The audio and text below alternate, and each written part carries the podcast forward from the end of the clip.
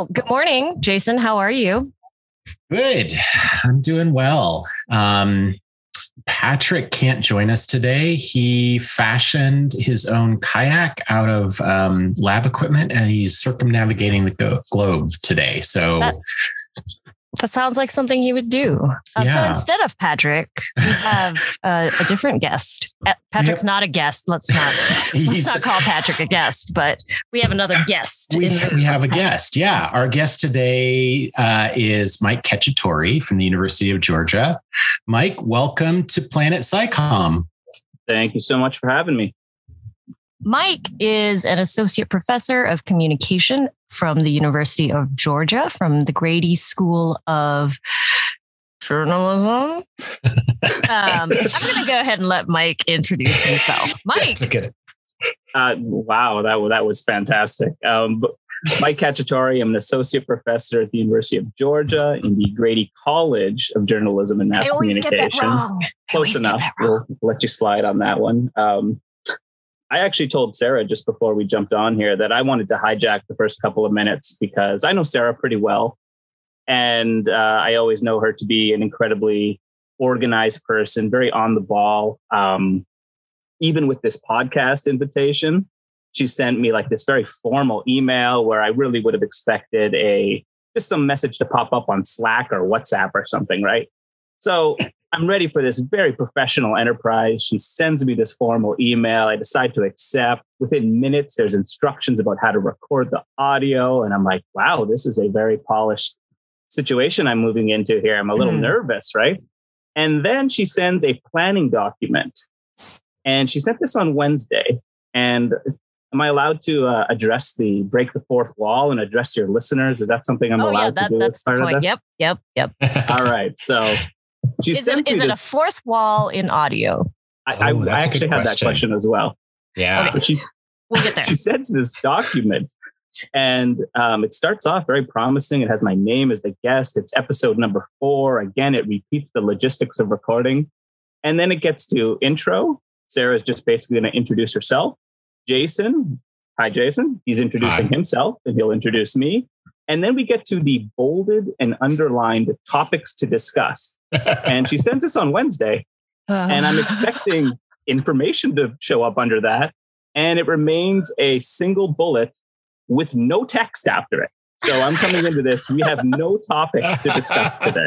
So that's a that says a lot about my ability as a researcher that uh, we couldn't think of a single thing to bring up or, or discuss. We couldn't narrow it down. That's the yes. positive way to put yes. it. We had so many things that we wanted to talk about so many different things and we couldn't choose uh, yeah. you know just a bulletin list i, I think i think that is a compliment that there was nothing after that bullet point because we're such we're free-flowing conversations right and then the three of us know each other enough to right. not have any bullet points that narrow you down to yeah well I, I also mentioned this to sarah and i didn't tell her what i was going to discuss, but I said, well, since you have nothing to bring up, you have no topics for us to discuss.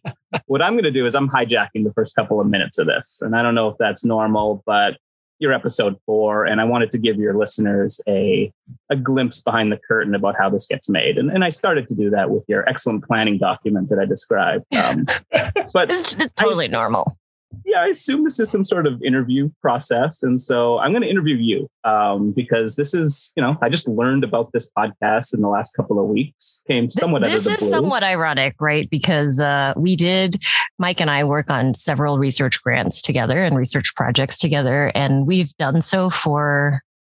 Oh, I, I was thinking it's more than a decade we've at least worked together in Let's some way. Let's not use big words like that. um, okay, so for the better a, part of this century, how about?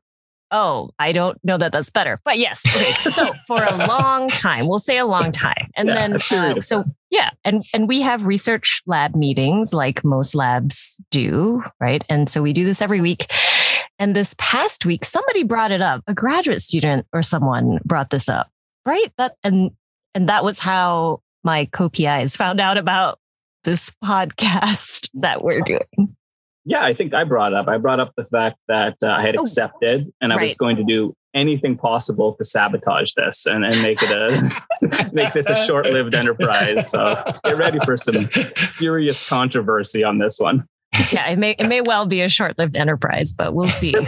or it may garner you immense amounts of engagement and people will love to hear the controversial opinions on this. So it's Perhaps. going one way or the other. We'll see what right. happens. But yeah, so I wanted to I wanted to get it in your heads a little bit and uh, just start with some basic logistic questions like how long are we going here uh, i saw one went for about 25 minutes another one went for 90 plus minutes um, where are we going here what's the what's the length you're looking for hmm. Jason. Uh, variable length. How's that for an answer? Yeah, um, all right.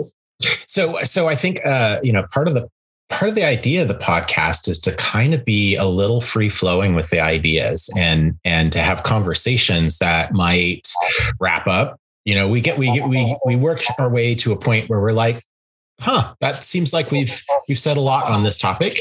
And um and that might take you know a shorter amount of time might take a longer amount of time and um also the number of the number of extra um you know extra diversions, uh, extra adventures that we go on. Uh, I think our last podcast we had we had quite a number of different um, adventures, and that was that was really fun with the guests. So we had yeah. Chelsea last time. Chelsea, Mike, we Ooh, were on that a, panel together. That's a tough act to follow. I, I'm not sure I'll be quite I don't think I have 90 worth, uh, 90 minutes worth of material around my entire life to engage an audience, but well, we'll see what happens. Let me tell you, we didn't get past introducing Chelsea in 90 minutes. We didn't. We got stuck at Chelsea's introduction for 90 minutes. Wow. So that's where we were. Okay, well, again, I, I think I'm a, a less interesting person since we're already past my introduction and couldn't really think of a single topic to discuss. So how about uh, your target audience? Who are we talking to on this? Is it just your friends and family, or have we expanded beyond that to science communication enthusiasts?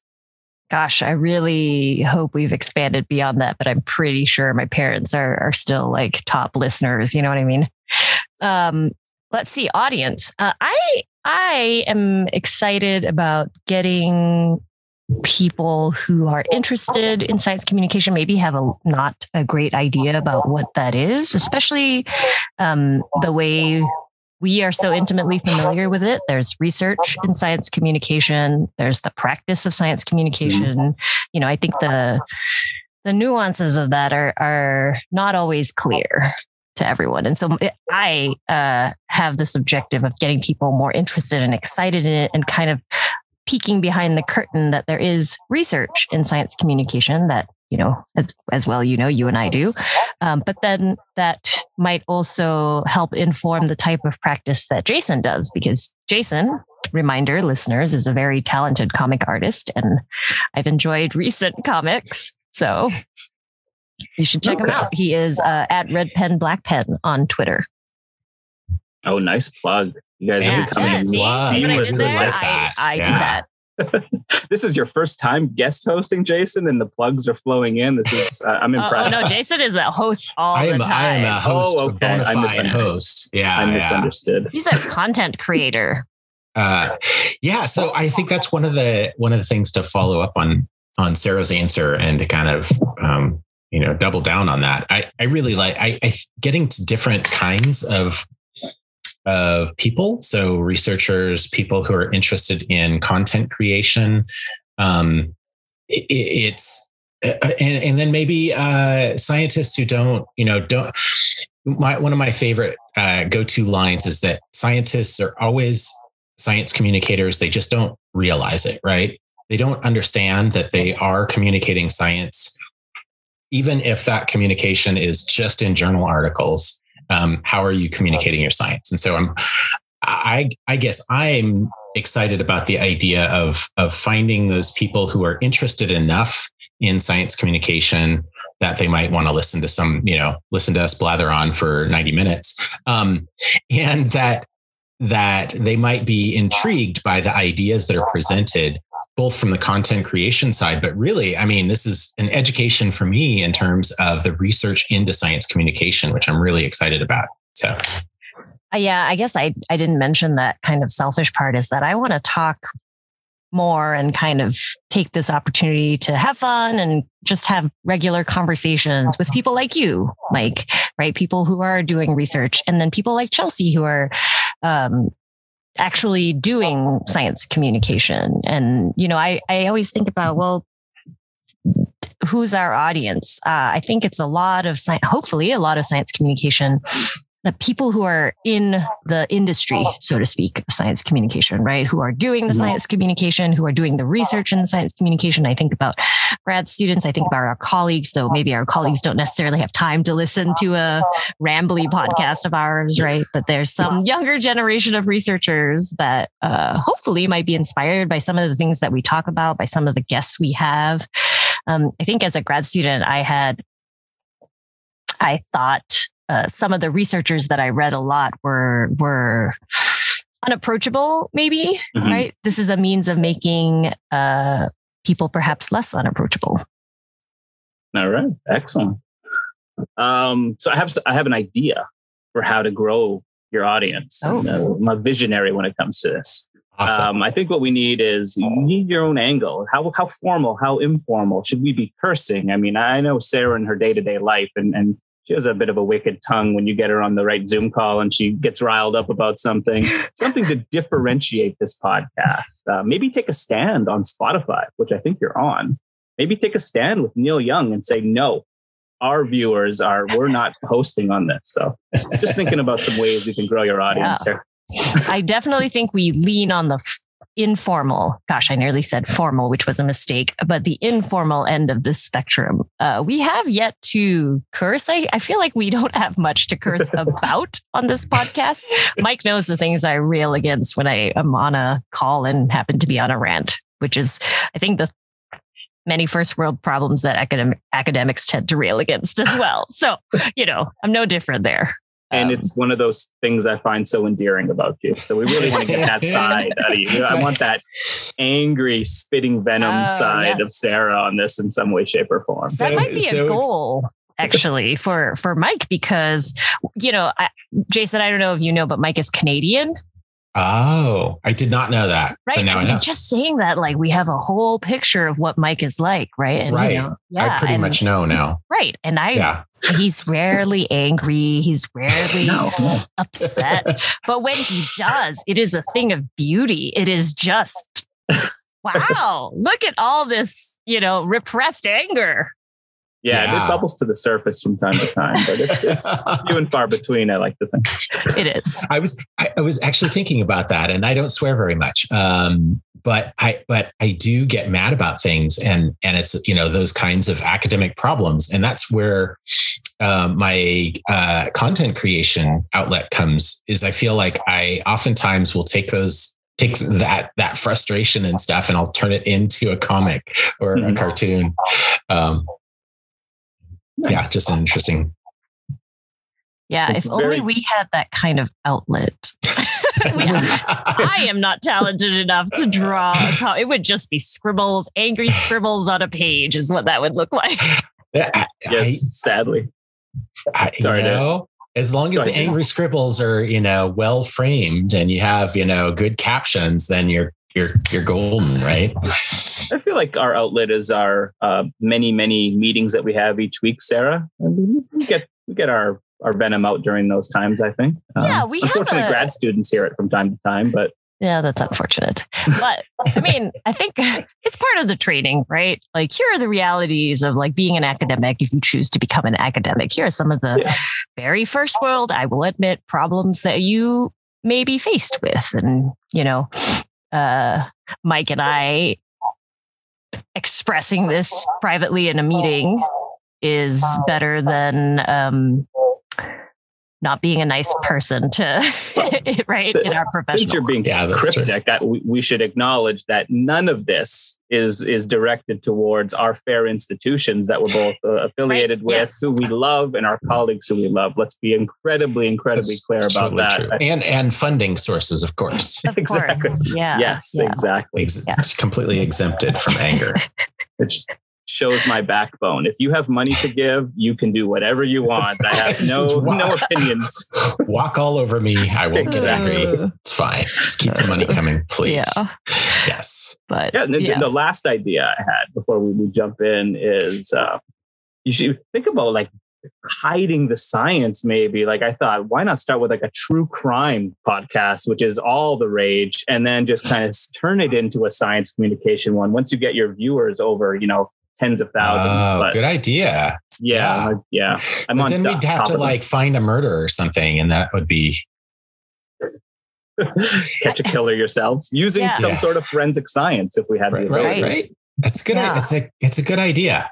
Um, or we could do something like so. I've, I I oftentimes uh, as a data scientist, or at least that's one way I could describe myself. It's often the time. It's often the case that projects work their way towards a data forensics stage. You have the you have the joyful optimism of starting out. You you design an experiment um, that something goes wrong and you don't realize it until later. The data comes out after a while there's there's a point at which everybody's like wait a minute something got screwed up. How do we figure out where the thing that got screwed up happened Mm-hmm. And that's like I've often thought about that about that analogy as like a true crime kind of like yeah. investigative, like deep dive into you know who killed the data. Um, oh, I don't think it would probably be gripping in the same way yeah. as, as I, your true feel, crime. I, uh, I don't know. Don't underestimate some good editing, some music in the background. Right. I feel bad for for implying earlier that Jason wasn't the regular co-host because your ability to take my inane idea and actually turn it into something. I'm uh, you got some some reps under your belt. Yeah, do that. I'm impressed. Yeah. Uh, you know, I mean, in my uh, in my defense, in my um, it, uh, to be fair, uh, I have thought of that exact idea with the data forensics idea before because it has come up, and it's it's one of those painful things that you take away from doing, especially large collaborative projects that are generating a lot yeah. of data. Is that oftentimes you'll work it to a point where you're like, we sunk a large amount of investment into generating this data, and it turns out that something happened, right? Yeah. Um, yeah. Yeah. Anyway. Yeah, I think that's that's pretty common. I think. Yeah, I don't think it's uncommon. It happens more than we admit.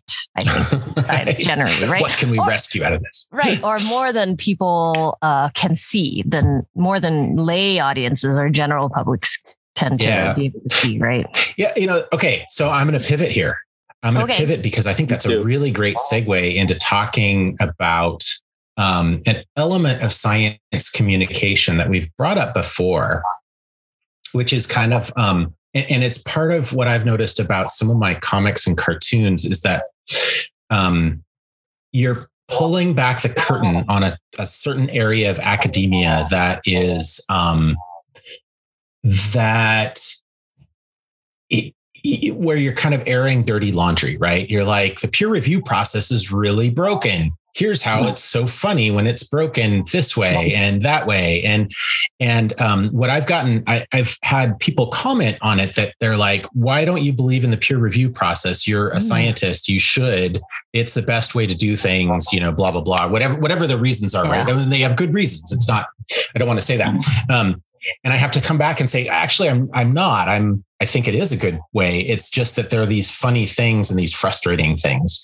And so I, I kind of put that question out there like, um, when science communication occurs, we've seen this a lot in, uh, I think, with the pandemic, um, which you know looms large over everything, but especially over science communication, mm-hmm. where you see things get picked up that you're like, that is a you know one study in you know maybe it's a preprint maybe it's maybe it's a published paper that says one thing about you know the the reliability of some measurement or something like that. And this mm-hmm. gets picked up by certain parties and taken to mean that you know we can't trust anything that anybody says because that because that one lab measured things wrong for instance.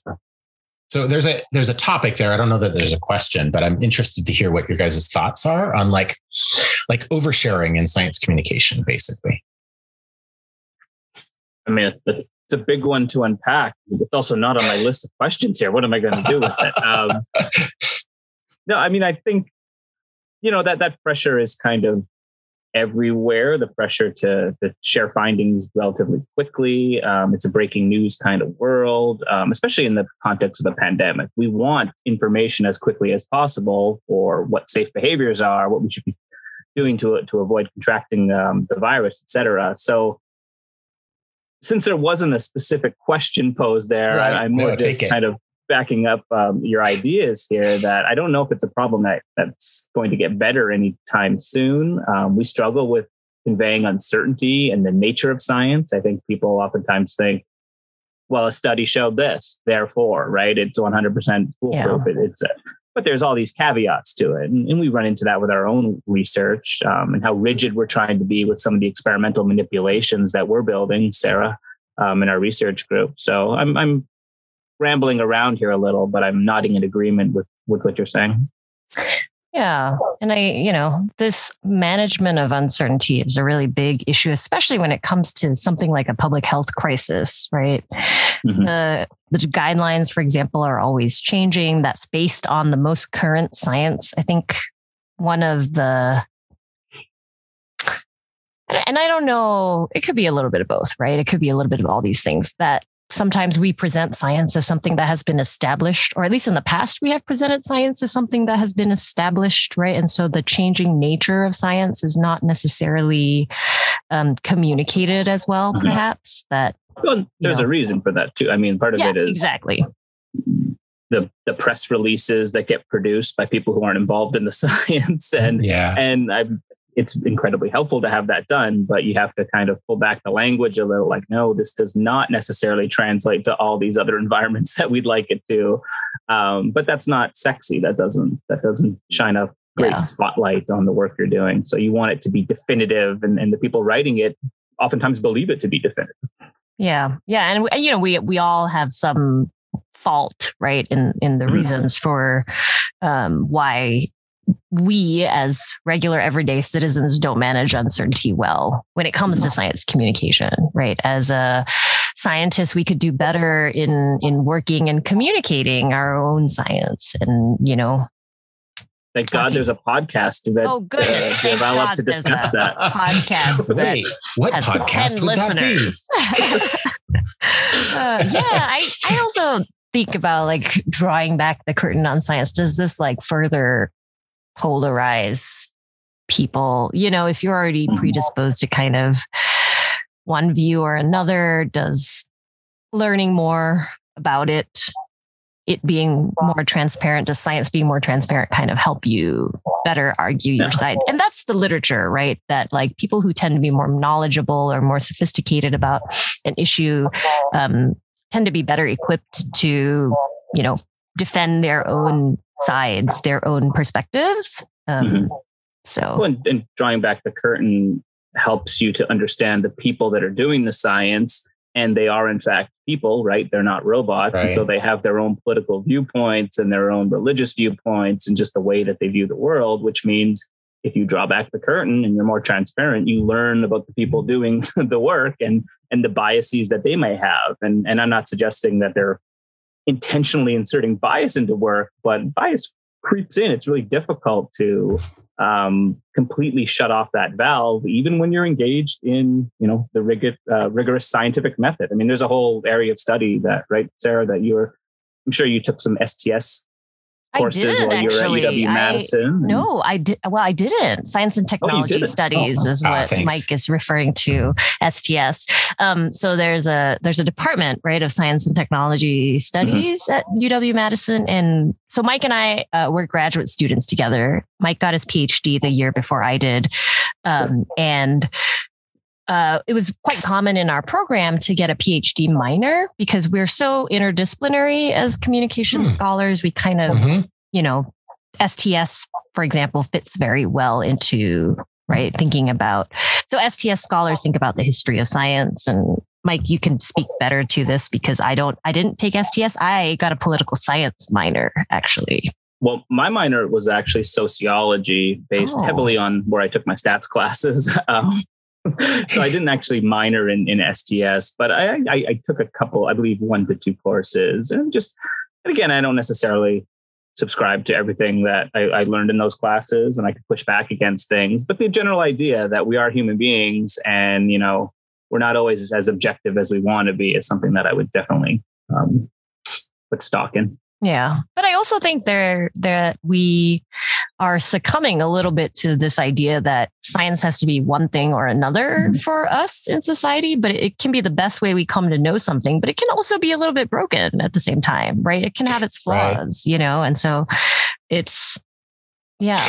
Yeah, I, I I felt this really acutely as a scientist in portions of the pandemic, um, where I feel like uh, I, I, I felt like the you had to be in defensive position, right? You have to close ranks, and you have to kind of be like, okay, all of the stuff that we talk about that we know the problems with peer review, the problems with, yeah. we have to kind of like, okay, but that's not the important part, right? So right. everybody has to be on the same page, moving that that same way. And I felt I, I really didn't like that. Um, and, and to a certain extent, I still don't. I think it's I think it kind of fluctuates with the news cycle in terms of of how I feel. But um, yeah, it, it was just an interesting thing to be like, oh, there's there's all these parts of science that we know about intimately in some cases um, that that aren't aren't very pretty but they but we know the kind of we know the uncertainty around those mm-hmm. we know in our minds we have models and we have biases right but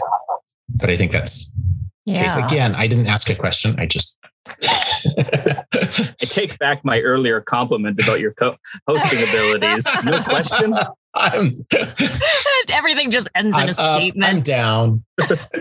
um, but you know, Mike mentioned that. Oh, thank goodness there's this podcast, right? But I also wanted to say, I think like I have been describing. Somebody had asked me about this podcast recently, and I, I described it a little bit like um, Seinfeld, a show about nothing right? it's kind of like a podcast about nothing, but it, the you know, ego on you, my well, God, yeah, one of the most successful if, sitcoms if only, of all time. If apples only apples. So, Mike, be. I'm going to say, I'm going to say that's why that's why Sarah and I left that blank. It's nothing. It's a show about nothing. It was a meta comment yes. on our. It yes. was a it was a reference to Seinfeld. Exactly. Exactly. Yeah, an homage, if you will. yes. yes. Yes. I have been very, Mike and I have this um, project on science comedy and stand up comedy. Yeah. Um, and I have been very slightly obsessed with improv comedy recently. I've been listening to um, podcasts about it, like Mike Birbiglia's Working It Out. Oh, and yeah, I've been yeah. watching things like uh, Comedians in Cars Getting Coffee. If any of you have seen that. Um, I have. Mm-hmm. Yeah, just been really thinking about humor and how it's used and, and stand up in general. I don't have any insight. Uh, I'm, I'm, in the process, but that's that's what has been occupying my I, time in addition to all the things that I do as an academic. Okay. Well, it's related. I mean, we're working with uh, with Kasha Patel, who does comedy on science topics, and, and she's kind of she's been great. We, she's hooked us up with other comedians, and we're running experiments that involve. Um, are we allowed to talk about our pending research? Research going under review. I don't know the rules around that. Um, but I mean, yeah, I just wanted to note that technically not under review. That's a good point. Yeah. So I think Go it's ahead, Jason, really. I no, I am just I'm just thinking it's a really interesting area because there's there's so many different uh, aspects of science communication that um, I think sometimes the the traditional view of science communication is very uh, one dimensional, right? It's very kind of like, oh, science communication is press releases, it's um, articles in newspapers, it is, um, you know, it, it, maybe that's it and, and, kind of web pages that you might have with your institution your university or whatever hosting kind of you know stories. Um, but i find it so interesting that there is like there's uh, you know science comedians and that is is a thing and it's and it's really interesting. And of course i'm i'm doing science um, comics and cartooning so I have an idea of that area, but I think there are other areas as well that maybe you know we haven't even thought about in terms of how do you communicate your science. I mean, there's the there's the dance your PhD thing, right? Which is a little bit of like I don't know, it is science communication, but I think it was more for maybe um, you know fun than mm-hmm. um, the intent of of science communication. I'm just thinking of other places where where you might see more like you might really get some different views on what science communication is. I think you know one, and I I feel like I've evolved on this position, but maybe not. One one thing people bring up, or I don't know, maybe it's reviewers who bring this up. I don't know. But um, when, let's say, we study this particular aspect, right, is mm-hmm. like a, a, single aspect of, of science communication that might be like a tweet that we might study that has science humor or uh, a stand up comedian or something, right? Is that, well, you know, who's the audience? Who's watching? um, how you know how is it reaching people does it actually have an effect because the audience might be self-selected right in some way but i and i used to be very concerned about well what is the thing that we could study where it reaches the most amount of people right but i i don't know that that thing exists actually you know because we have so much fragmentation in media mm-hmm. That it is sort of this multi-pronged approach, right? That like many hands of researchers potentially make improve science communication in many different smaller perhaps ways, but are still important. I don't know that I mean, I, I know that I'm not going to be the researcher probably that finds the like ooh, magic thing that makes science communication effective for everyone. Maybe, maybe, it'll be a pill or something that you can oh, just take, a science communication yeah. pill. And you're yeah, like, that's definitely not me. I love science. right. That's definitely not me. I know not maybe, J- maybe Patrick. Hmm? Patrick. Oh, Patrick? that's true. We could you, we could use our connections here. Yeah, Patrick I mean, could design Patrick, a drug that. Yeah, we should probably step away from this from that is this a flattering thought. light for patrick? He's part this of some sort of large yeah. science communication opioid crisis. He's poisoning. uh, we should step away from this.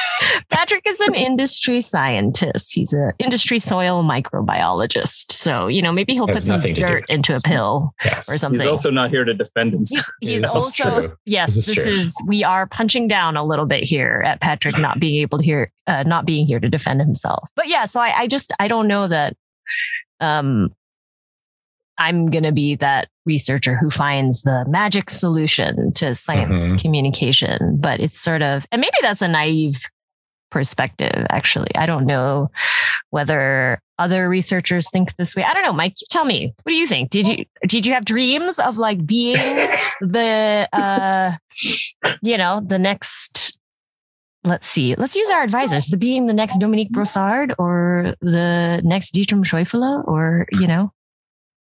Uh, I, I, my, I don't remember my dreams. I'll leave it at maybe, maybe I do have dreams about the magic bullet of, of science communication, but uh, I can, I can safely say that that's not at the top of my list of things. I, I think I think part of it is I, am in an advertising and public relations department. And while advertising can sometimes get lumped in a little bit with kind of this, you know, reach the most eyeballs type messaging, PR is definitely not that. Um, I don't even think most advertising is like that. I mean, it's very much let's divide our audience into all these sub audiences and let's try to reach them where they are. So I think mm-hmm. um, whether it was my pessimism or just being around people who are more targeted in their communications uh, on a day to day basis, I think I abandoned that hope a while ago, and and I'm happy to make the small incremental gains on things and, yeah. learn a little bit more and, and, improve the process ever so slightly. Yeah.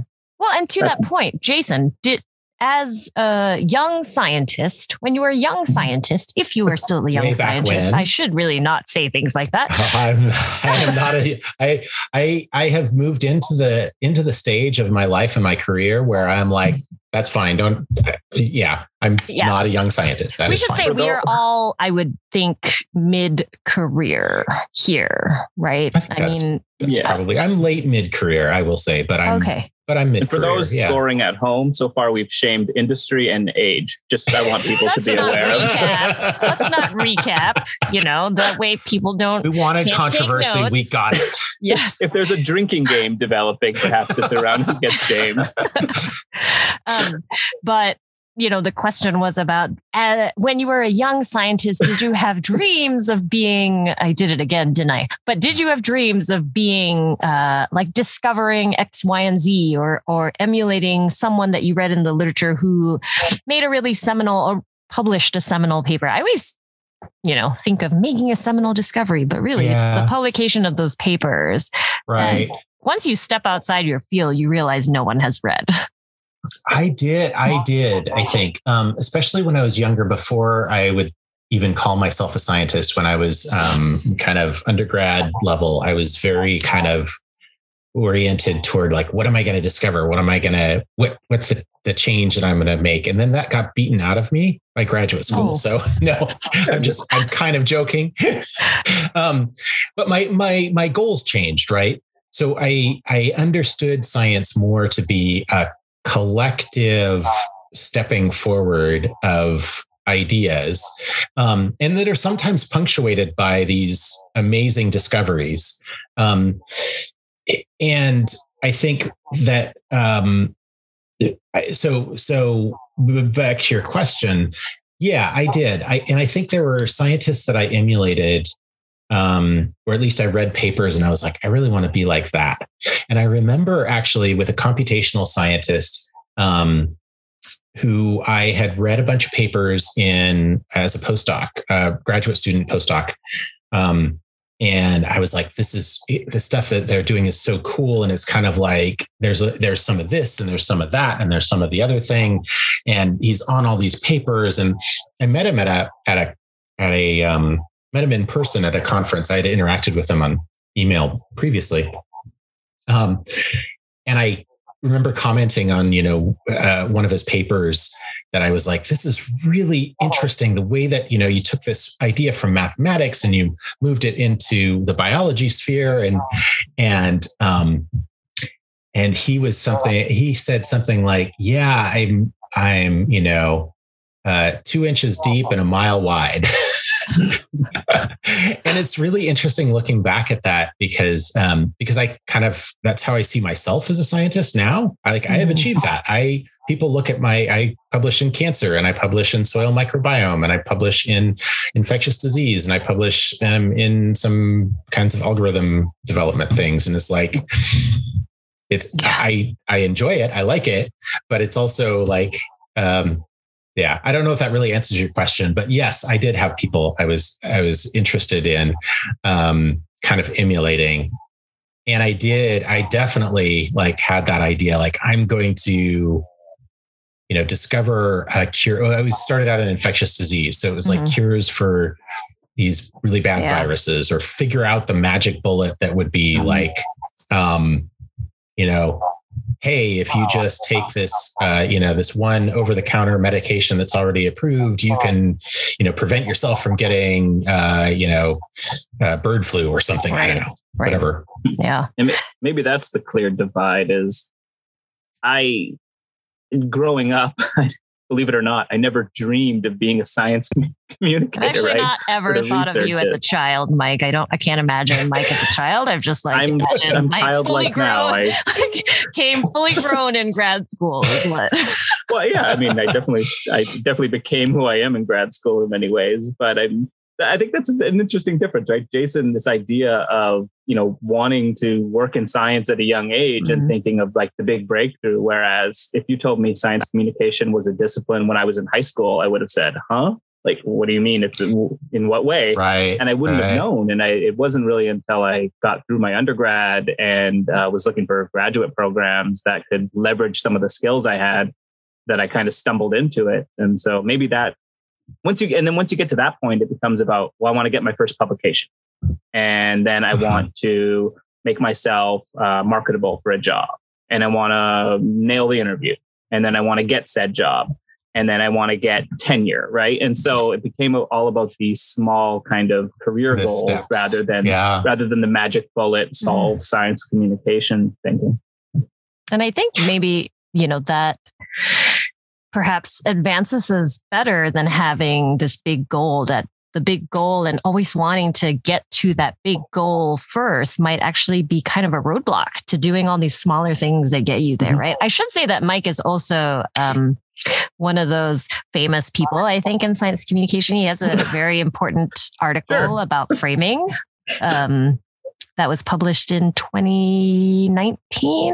No, earlier. Earlier than that. earlier than 2019 but just a few years. that implies earlier. i also think it's famous and i do not think it's famous well, i so. think in communication like it's it's well cited we'll put it that way it's a well cited paper uh, because yeah, that's, that's mike's fair. advisor uh, has a very well cited 99 or 2000 that was the year it was published paper yeah. on framing in science communication yeah that that those dates sound accurate. Um, again, I would still push back against the fame aspect of it. Um, if this is fame, then you know I'm I'm still not getting invited to the fun parties. Like I don't know what I'm missing out on here. this is as close to fame as we get in academia, guys. Come on. I think academia academic fame is really an interesting weird thing because you have people who are like. Um, so I was at a conference. Uh, and I was in an elevator, and uh, the woman who was was in the elevator with me, I was like, she is like a big name. I'm like really impressed. And I chatted with her a little bit. And then somebody else got in the elevator and got out. I didn't recognize them. And the woman who I had been like, um, you know, saying, Oh, this is such a big deal. She turned to me and said, Wow, do you know who that was? That was like you know, somebody like, yeah. and I didn't know. She was like, I, that's weird that you could just be right next to somebody who's so important and so like famous in this, you know, these little subdisciplines. And I thought it was so funny because I'm like, that's what I thought about you.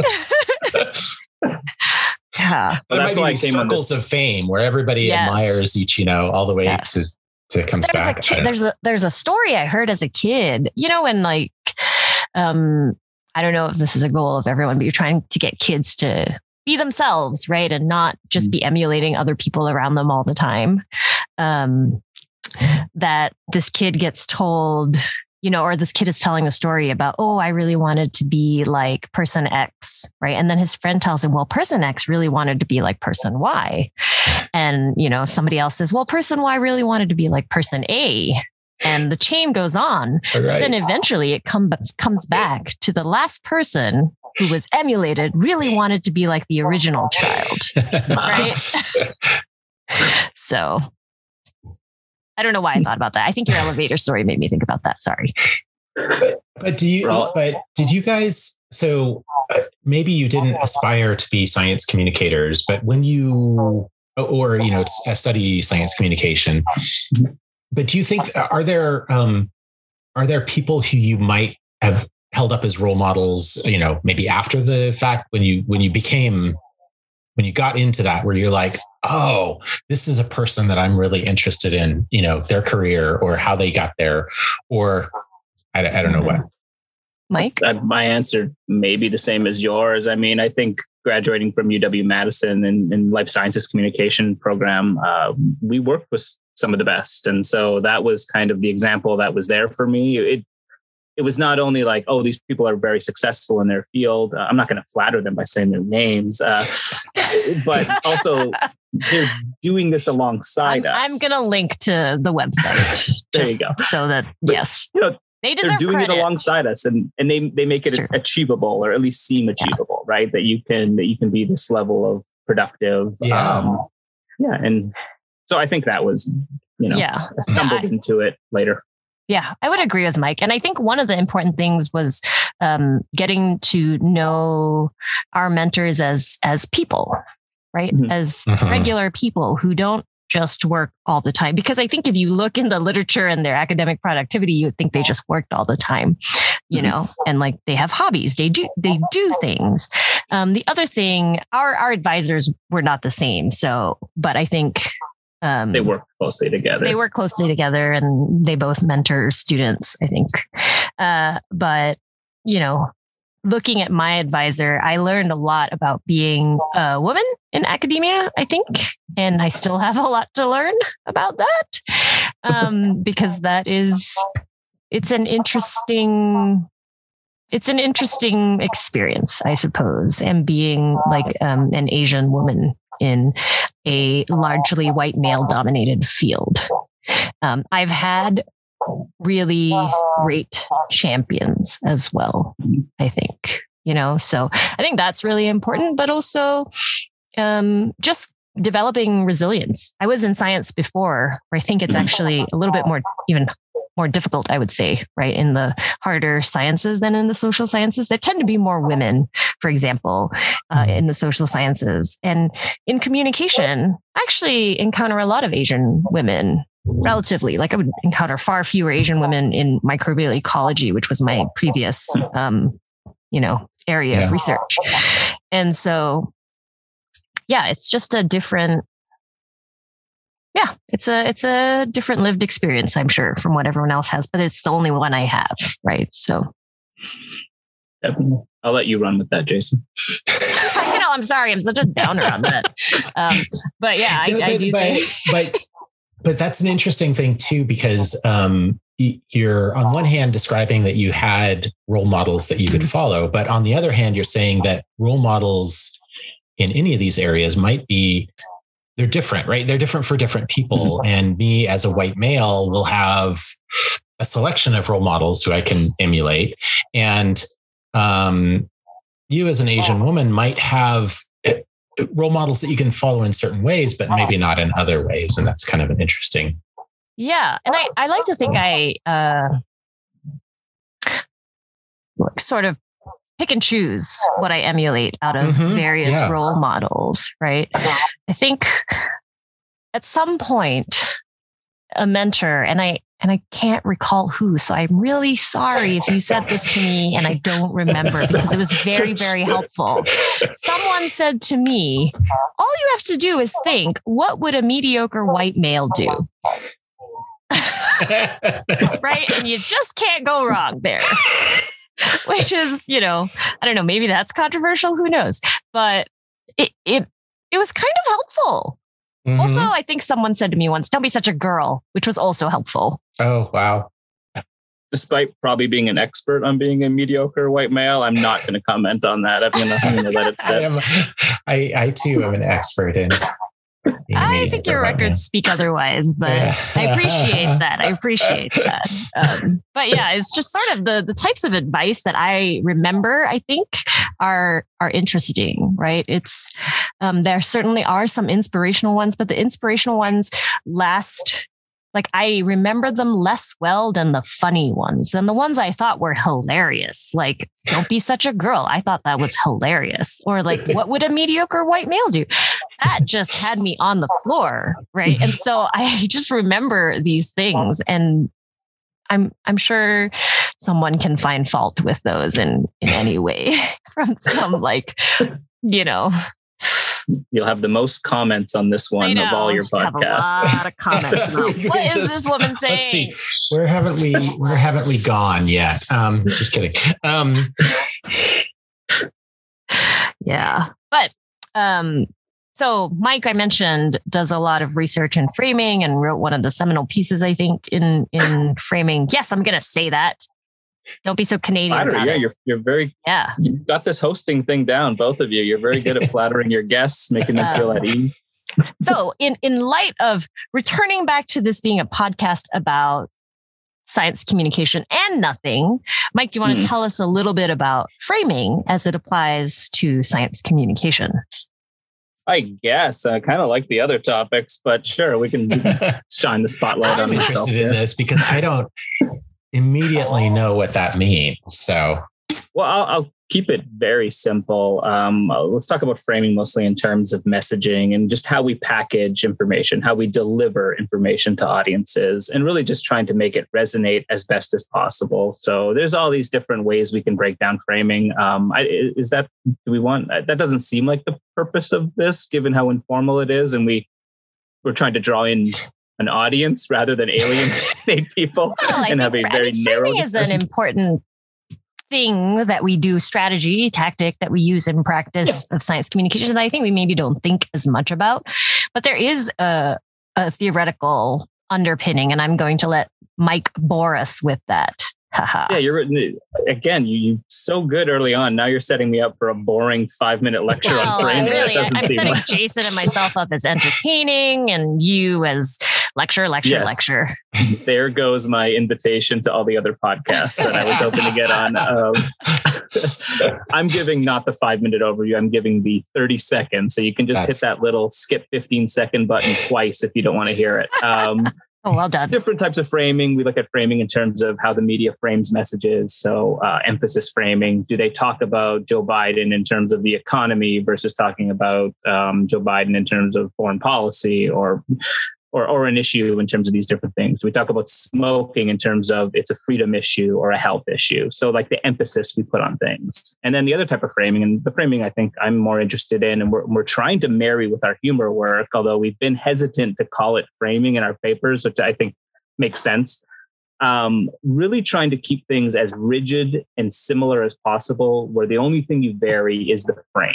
And the best example of this is the famous um, is it are you allowed to say Asian disease any, that well, anymore? Yeah, that's what the study was called. So these aren't my words. Um, it, where you you give people a choice between um, you have this this it's not a cure, but it's some sort of tactic that will either result in lives lost or lives saved, and you package it as if there's 600 people, 200 people will live versus um, 400 people will not and the other version is uh, 400 people will die and 200 people will will will not pass away. And so what you're doing is you're you're mathematically your choices are the exact same, but depending on how you present the choices to people, then depending on whether you frame it as you'll save these many lives versus this many uh, this number of people will pass away or die, people have very different reactions to it. And so we're trying to take some of that very rigid experimental design and marry it to humor with the idea that we can take basic science information or a, a piece of communication and we can layer on top of that a wordplay or a pun, uh, or we can subtract the wordplay or pun from it. Um, we can use a visual to heighten the joke through anthropomorphic humor, giving human-like characteristics to inanimate objects. So that's where I, I think we're I'm most interested is is how we're trying to make that marriage these days with our projects on humor. So framing giving way to um, to our humor work if that's the next place we're going with our discussion today. That is really so that is really interesting to me. Um, and i i take it from the the practitioner standpoint because um, the the uh, you know a lot of uh, what i find to be really engaging and this is again practitioner standpoint kind of anecdotally is that is that um, personification of ideas. So you take something simple, and I do it in drawings, right? You take a an inanimate object and you give it mm-hmm. you give it qualities you give it a face you give it something to interact with and i feel like that's really engaging and um, with scientific concepts i mean um, i used to do i used to do a little bit more of this where i try to take some uh, scientific concept and I would, you know, say, oh, this protein interacts with that other protein, right? If you say that and you draw it out that way, people are like, why do I care? But if you make a little funny joke and you put a face on one and you put a, a funny expression on the other, then you're like, people are like, hey, I kind of remember that. I remember, like Sarah was saying, I remember the the humorous part and if it all works right, then I remember what that interaction means. Mm-hmm. Yeah. Um, so this is so fa- fascinating because I've been really interested in, um, we've been really interested in how humor does that or can it do that? Right. And right, like right. anecdotally, it seems to be able to do that. There's a little bit of evidence out there, but um, we always come back to humor on this podcast because this was, this was one of our like one of the seed ideas for the podcast was we're just going to talk about funny things. Really, it turned out to we're just going to be goofy and funny. Um, that is an unfinished thought that I'm going to leave there because we were talking about framing and humor and I totally went off on a tangent. Here we go. Sarah derailing the conversation as usual. Well, this is the medium you're in. I mean, I there yes, there are serious podcasts, of course, but for a lot of people, it's it's entertainment, it's escape, and I think humor is. I mean, that was our rationale for doing the the project uh, that Sarah and myself and uh, Leona Yifan Su and our graduate students are all a part of. It was, you know, if you're going to stand out in social media, and that's where we've been doing all our experimental work with uh, stimuli that mimic kind of the social media environment, and we we've looked at uh, just that world and how prevalent it is. You, might want to use humor. It's a way to stand out. It's a way to get audience attention. And so um, I'm not saying it's the magic. To go back to our earlier conversation, that it's the magic bullet that solves everything.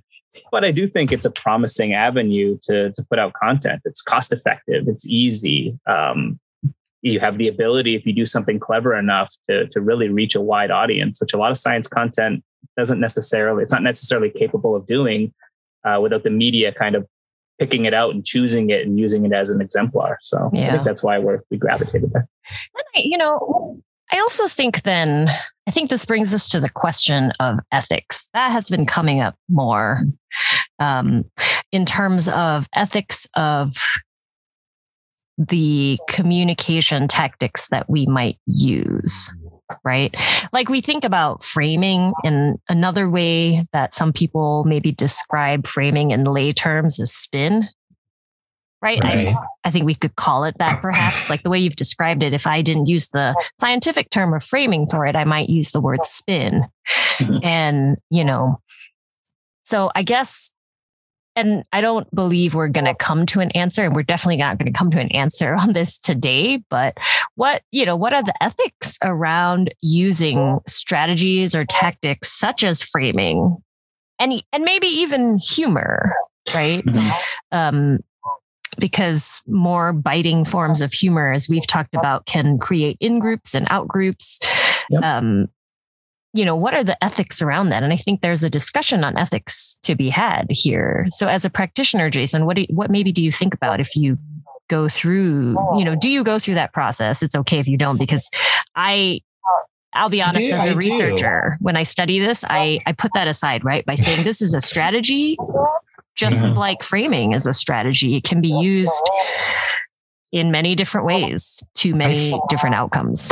I think a lot. Uh, I, I, do think a lot about it, and I'm trying to think exactly, it, not really formally, because a lot of times I'll, I'll come up with ideas and uh, and I'll and I'll draw something out. But oftentimes I'm trying to shape things uh, for humor, um, and I would say also filter things that might be might be punching down. We talked about punching down on a previous podcast, and um, really with academia, um, if I'm making, I don't know, jokes about, you know, oh, how lazy graduate students are, or something like that, that's really not something that I think I should be doing.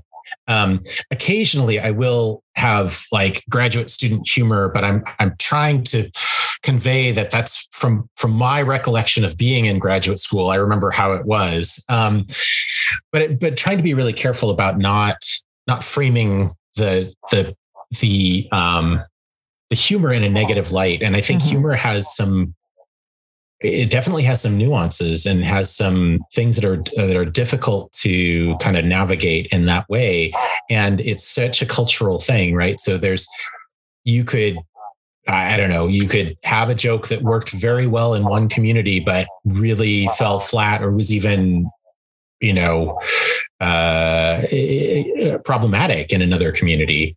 Um, and how does that work? You're on a social media, you're in every community. You potentially could be, you know, in every community. So, yeah, I, I do think about that. Um, and I think about the framing, I would say not so much with the, in, in terms of the bias that I might bring to the humor that I'm delivering, but there is some of that, I think.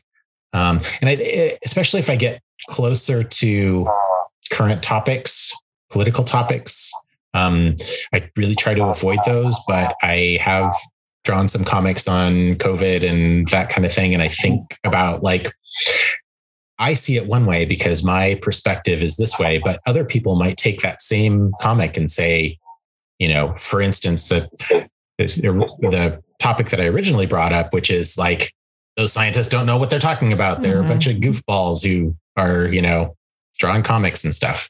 Um, what about uh, Jason? I want to keep you talking here for a second. What about just the concept of persuasion as as a scientist? Mm. Are you mm are you bothered?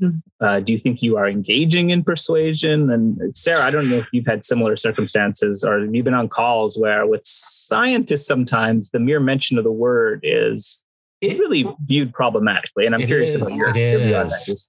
No, that's it. That's I think that's a topic that we've we've touched on before. And I think um, you know, one place that it comes out screaming is in grant writing, um, which mm-hmm. is your whole objective basically is yeah. give me the money. Persuasion. yeah, it's persuasion. You're, you're, yeah. you're, basically saying, I've got the best idea here. I want you to give me the money. So it's and interesting. I, Sorry, go ahead. yeah, no, no. I, and I think a lot of the kind of, you know, best practices for writing grants are all about framing. Yeah, for sure. Yeah, but it's so interesting because I think there are domains in which scientists implicitly use persuasion whereas, whereas there are others where they don't we don't feel comfortable using persuasion at all or even thinking about ourselves using persuasion right public communication and public engagement i think is one of those spaces where a lot of scientists are perhaps not comfortable with this mm-hmm. idea mm-hmm. of persuasion versus grant writing where, you know, I believe the science is important. So I must persuade this funding mm-hmm. organization mm-hmm. to fund my yeah. research, you know, and I mean, some of that, some of that could be, um, I mean, you could say that, you know, the, the cynical way is that, you know, I want to get the money, so I'll do whatever, whatever it takes to get the money, right? Send me the money.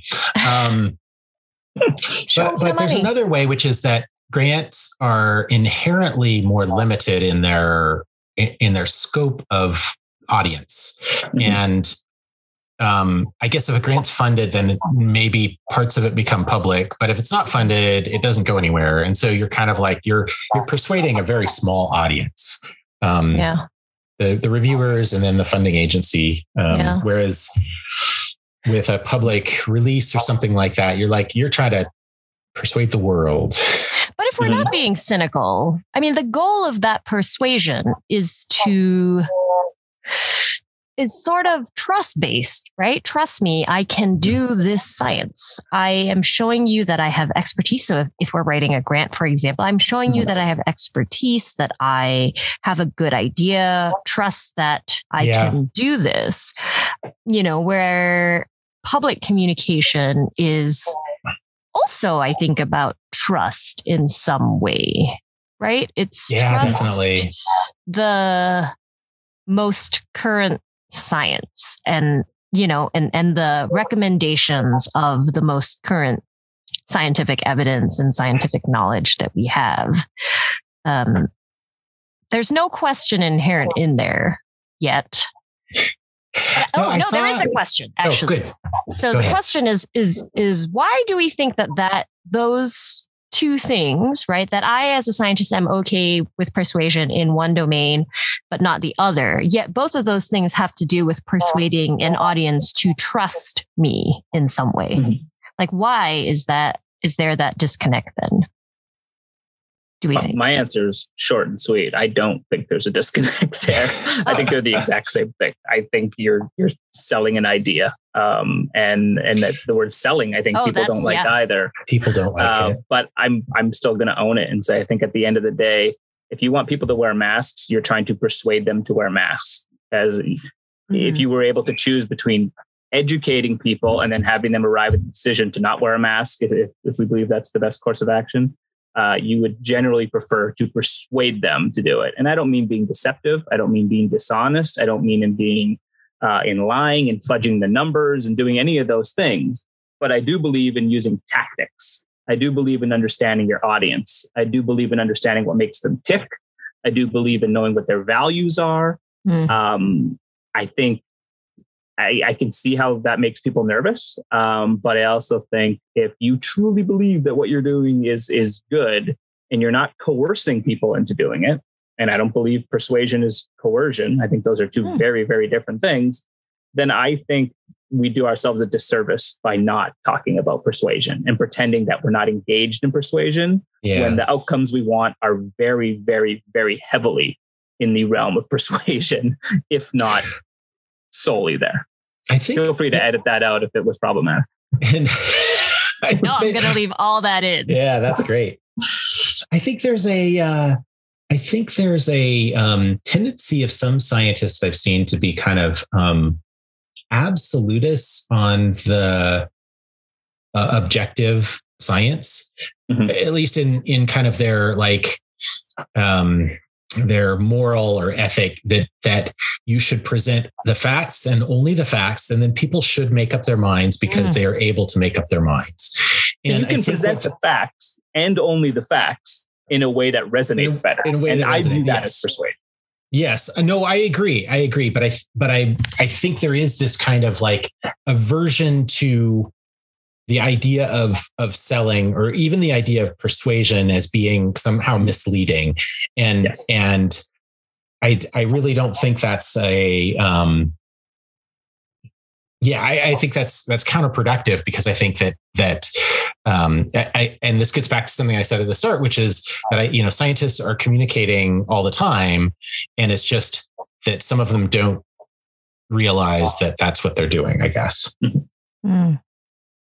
Yeah. I mean, and so I, which brings me back to this grant writing idea again. Yeah. What about that is just putting numbers? Like I've never submitted a grant proposal that was a bunch of numbers, right? That didn't make the case for the reviewers right? I, my, my job as a grant writer is to make it easy for you to say, yes, I want to fund this proposal. I think this proposal is worth funding. My job is to make it easy for you to do that. So I'm going to try to paint this picture, right? Put the words on a page, right? Uh, of that.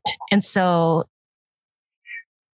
why think- is that right? Why is that ethical and okay to do versus um, maybe presenting facts to a public audience that is yeah. that resonates with them in some way, right? That paints a picture for them um, in some way.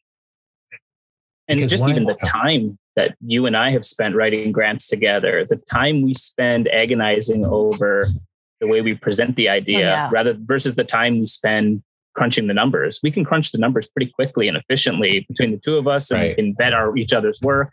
We're done with that pretty quickly. But yeah. when it comes to the actual writing, I mean, we send back iteration after iteration and we're like, nope, this doesn't read well. And we need to strengthen this. And this isn't making our point. It's not strong enough here. Like, we agonize over that. I, I mean, do you disagree? Or I, Jason's feel like we agonize nodding tells me that we are not the only ones who do that. Yeah, yeah we think a lot. Oh no, and it's like that. I mean, they, people call it grant smithing, right? Or yeah. word, yeah. I mean, it comes oh. from wordsmithing, but it's right. Like it, it can be the the smallest, very small changes can make a really big difference in how something sounds. And it's like that sounds negative, or that sounds like mm-hmm. we can't do it, or that sounds like we're being speculative, or that sounds like, and it's just the change of like you know, two synonyms, right? You swap right. out a synonym and you're like, oh, wow, that reads so much better. So much better. Now I'm persuading.